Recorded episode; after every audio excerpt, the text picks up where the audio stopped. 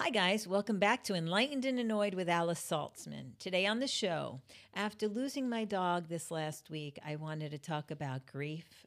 I want to examine the human experience of grieving a loss and how to take care of yourself physically and emotionally during the, these tough times. If you're new to the show, my website is atah with alice dot com. That's A T H A with alice dot com. ATHA translates to right here, right now. And right here, right now, I'd like to talk about my experience the past week and a half after losing my sweet Rottweiler, Chuck. He uh, was rescued by my husband and I December twenty-eighth, two thousand nineteen. So it was about three months, three month, three and a half months before the pandemic hit. So when we rescued Chuck, He was had been left in a backyard in Miami, uh, had a B B inside of him. Um, so he, for five months, he was pretty much eating God knows what, what the neighbors fed him, garbage, you name it. He was rescued after the neighbors had called by Rottweiler Rescue, and we picked him up at a vet in Hialeah. And I, like I said, when we got him, he was really a hot mess. He was, like, emaciated.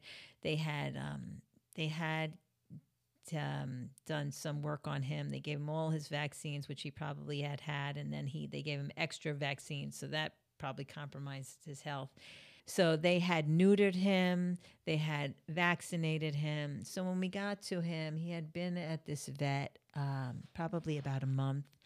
And um, anyway, so we met him, and he appeared very sweet. We brought him home. Of course, when we were going there to meet him, we were not going to leave him there. We took him home. And we were not sure what the hell we got. We got home, we started to pet him, and the first thing he did was like, eh, and he showed his teeth, and we were like, holy shit, this dog is evil. He's going to bite us, going to eat us. Anyway, he ended up to be a really sweet guy. Um, first couple of days, you know, we were walking him, and I was walking him, and all of a sudden he would like yelp. And I was like, oh, no, there's something wrong with him. Brought him to the vet. The vet's like, ah, I'll give you some anti-inflammatories. I can't find anything wrong with him. And after we brought him back from the vet, he, he appeared to be happy again. Like, it was like, I don't know what his deal was. He was an emotional freaking actor.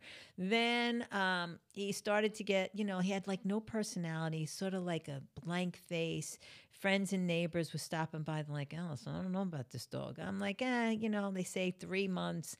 Literally within three months, he started to really become a happy guy. And uh, four months. Okay, so now that now we're into the pandemic. Three and a half months, the pandemic hits. So now Paul and I lose our jobs. Everybody's home. So now we're with Chuck twenty-four seven.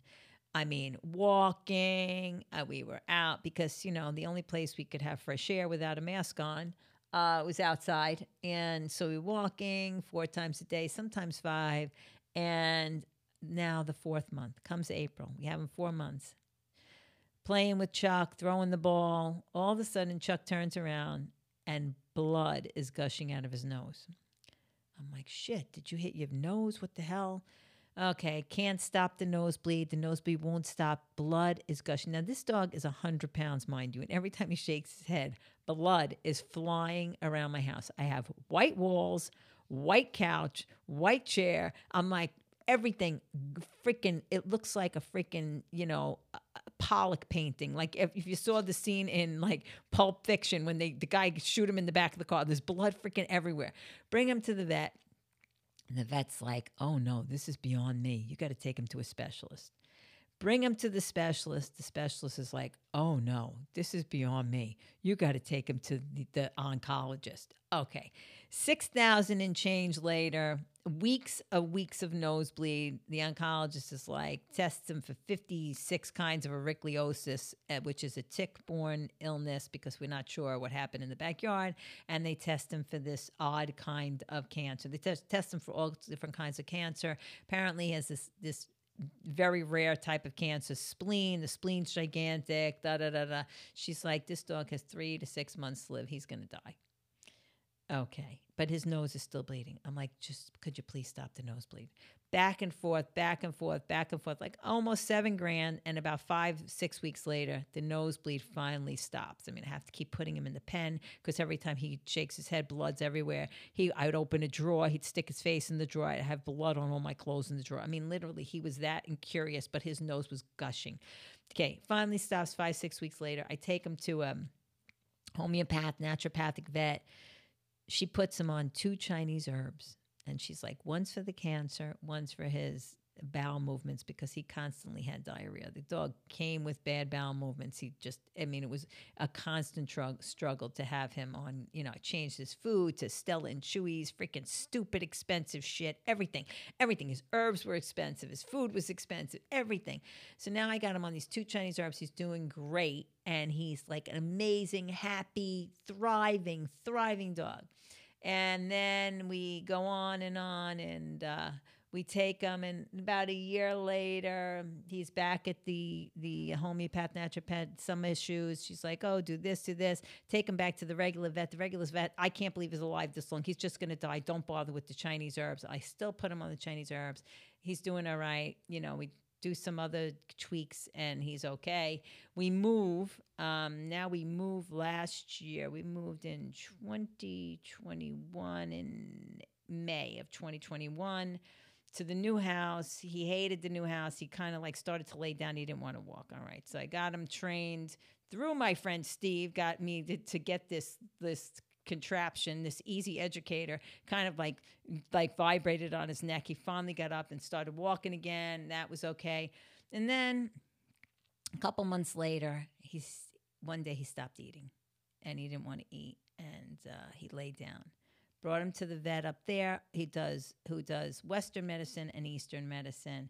He's like, you know, a thousand dollars later. Then he's like, yeah, I told him the whole story about the spleen, the cancer. He's like, oh, I know the doctor. She's a triple board certified oncologist. He's like, wow. He's like, the dog's doing okay. He's not ready to go yet. Did some work. Okay, good to go. He was good for another, I don't know, another eight, nine months. A couple, about a month ago, again, he started to have, and a couple months ago, oh, no, about a month ago, he started to have a thing. Um, he was still eating, but he like couldn't go to the bathroom. He was like, you know, I don't know. And we brought him to the vet. Another seven, eight hundred dollars. She's like, oh, let's change his food. It could be this. His spleen is gigantic. His liver is gigantic, but his blood's not terrible. She said it could be the cancer. Let's try to change the food. The change of food did nothing. So here we are. Last about a week and a half ago, um, he still had diarrhea. I was doing everything, and. Um, I it was a Thursday night. We were leaving on Friday morning for the weekend, and I said, mm, "He smells," and um, and he had diarrhea. I told my babysitter, who's my vet tech, the next day. He t- comes, he takes care of him. He's like, "All right, on Friday, Saturday, I don't call, I don't text. I'm busy in Manhattan," and um, he got sick, and he, you know, he w- couldn't eat, and he wasn't able to keep food down, and uh, he was having diarrhea. And on Sunday, I texted and called in the morning, and he was very sick. And the vet tech took his vet temperature at home. He had one hundred five. He was putting ice packs on him, went up to one hundred six. He ended up at the emergency. And um, emergency Sunday night, we got home. We were with him until twelve thirty at the emergency, from seven thirty at night. My dog sitter was with him from the afternoon till then. Brought him home. I wanted him to pass at home, and he just wouldn't let go. He couldn't get up. He like, you know, collapsed, and he couldn't eat, couldn't do anything. And the next morning I brought him to the vet. Um, and he, um, he couldn't, he couldn't do, do anything. He just, he collapsed. He was done. And, uh, we had to put him to sleep. And I tell you what, I've had dogs die at home, and I begged this dog to die at home. He just wouldn't let go, even though he couldn't get up, he couldn't walk, he couldn't do anything. Um, It is the hardest thing, I think, for any person to put their dog to sleep, especially a five-and-a-half-year-old dog. Uh, he was young.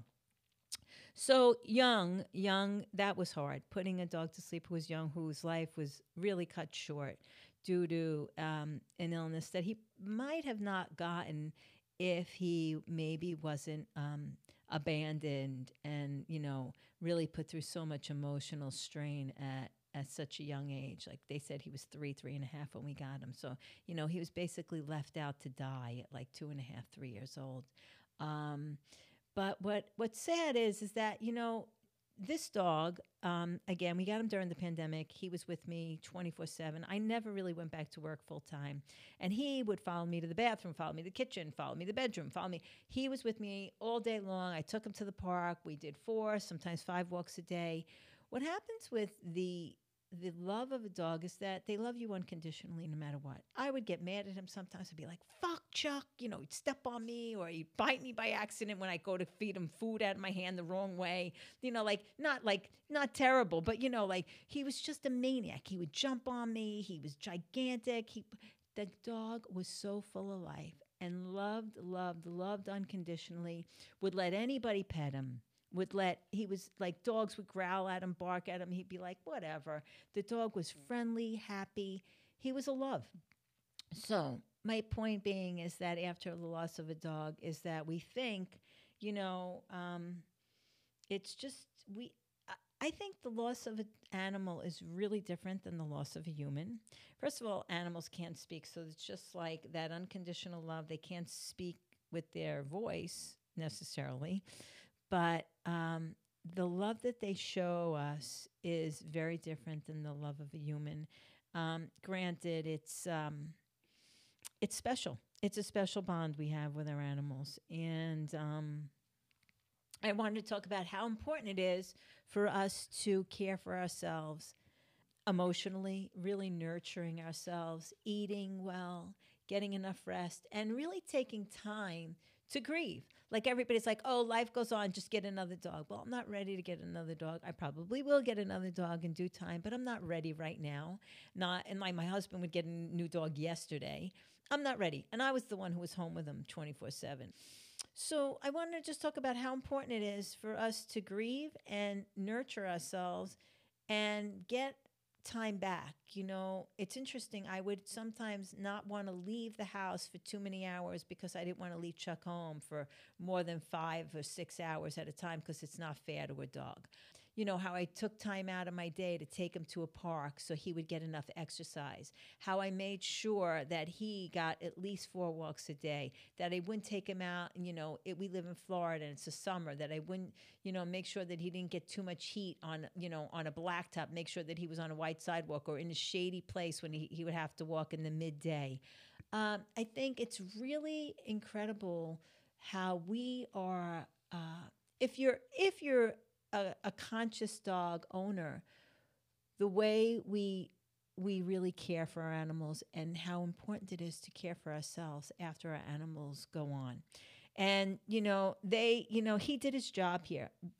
In terms of unconditional love, teaching myself and my husband how to love unconditionally more than maybe we forgot.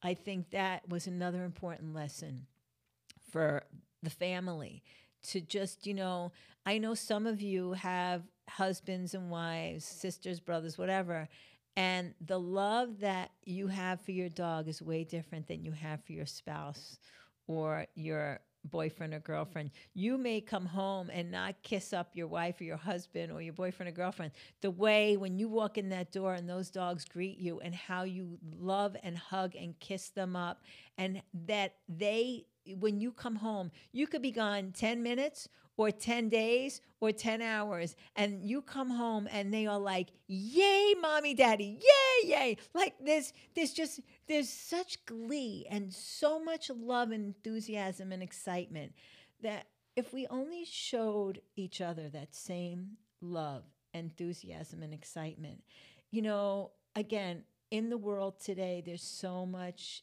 opinion about, oh, you can't say this, you can't do this, we, and we don't agree, so we hate each other. Like, a dog doesn't see color of skin. A dog doesn't see what political party you think is better. A dog doesn't see, a good joke or a bad joke. Like, we've become so like, oh, I can't say this, I can't say that, I can't, like, you know, all of a sudden I'm not allowed to make Helen Keller jokes. I'm not allowed to make this joke. Oh my God, it's comedy. People are being banned from saying certain words or certain jokes, or like making fun of people who maybe this, that. We've been making fun of each other for years. Like, you know, a dog doesn't care. You make fun of them, they don't care. They like you anyway. So my point being is, I want to get back to humans now. How we respond to so many things that we should really let go of, you know, that, so what? Somebody made fun of you. You know, when we were young, I mean, in the sixties and seventies, you know, our parents or our friends made fun. It was a joke and it was okay, and we got over it and we went on. Now everybody's coddled, and we're not allowed to say this, we're not allowed to say that, we're not allowed to, you know, we all have to just, sometimes we have a loss. Sometimes we have, you know, we may make mistakes. We get up, brush ourselves off, and do it again. Sometimes we have a terrible loss. We grieve for a while, and we get up, and we learn how to live again. And we may be learning how to live with a new sense of love and um, being having more of an open heart. Like, I think it's really important now to understand that we all need to open up our hearts to each other, that we really don't need to hate each other because of one opinion or another, or one bad joke or another. And we should be allowed to have freedom of speech. You know, this is, I still live in America, and we should be allowed to write what we want, say what we want, if it hurts. Like, now they're banning these books that they don't want children to learn about certain things that were written, these books that were so poignant and so powerful. And yes, we may not agree with history. It may hurt us, like we may feel hurt or uncomfortable by it. But these are the things, the lessons we learn in life on how to go on, on how to deal with the hurt, on how to deal with things that make us uncomfortable, or, you know, that make us grieve or that make us sad. And how do we go on from there? So in terms of taking care of ourselves, you know, physically, getting enough rest, and I say this every freaking podcast, getting enough rest, sleeping enough, eating well enough that you're not poisoning yourself with all sorts of shit and too much sugar, too much fried foods, too much alcohol, too many drugs. You know, granted, we live in this world. You want to have the pizza, have the pizza. You want to have the freaking ice cream cone, have the ice cream cone. You want to go drink yourself into oblivion, do it. I'm not telling you what to eat. You want to have, you want to eat steak, lobster, you want to eat cheese, do what you want. But I'm saying, in terms of taking care of oneself so that you can go to bed at night and wake up the next day and do what you want the next day, we need to, you know, take care of ourselves enough that we can go out and have fun, like light fun, hard fun, whatever. It's important for us to play, that you can still go out and play, having, if, if you have two feet that work, two arms that work, and a head that works, eyes that work, that you could smell, that you could taste, that you could savor the freaking wonderful qualities of life, including The, the qualities of being able to communicate with animals, to be able to love an animal, to be able to love other humans, to be able to experience all the beauty this world has to offer, you know, the delicious, amazing fruits and vegetables and things that grow from the earth, to be able to experience all the bounties of the world, to be able to see the beautiful sights, the mountains, you know, the sea, flowers, fields. To be able to do all that, to be healthy enough to do that, we must take care of ourselves. And with that being said, you've been listening to Enlightened and Annoyed with Alice Saltzman. My website is a t a with alice dot com. That's A T H A with alice dot com. Thanks for listening. Bye for now.